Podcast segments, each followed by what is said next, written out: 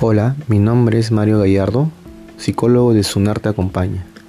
Vamos a hablar un poco de las terapias cognitivos conductuales. Decía el sabio filósofo Epícteto en su Enchiridión, los hombres se ven perturbados no por las situaciones, sino por las opiniones que tienen sobre estas situaciones. Vemos que cientos de científicos han dado sustento a las terapias cognitivo-conductuales como tratamiento efectivo de muchos problemas psicológicos.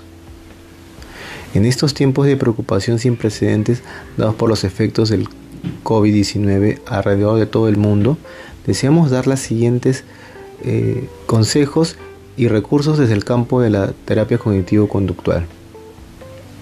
Hay mucha información, hay varios programas por internet basados en terapia cognitivo-conductual. Veamos los siguientes. Es normal sentir preocupación y ansiedad. La falta de predicciones y la falta de control son dos factores claves asociados con el estrés y la ansiedad.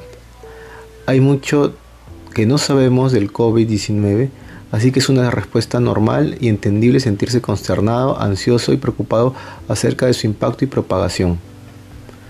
Acepte y valide estas reacciones en sí mismo y en otros incluso mientras usted da pasos positivos para responder a estas reacciones.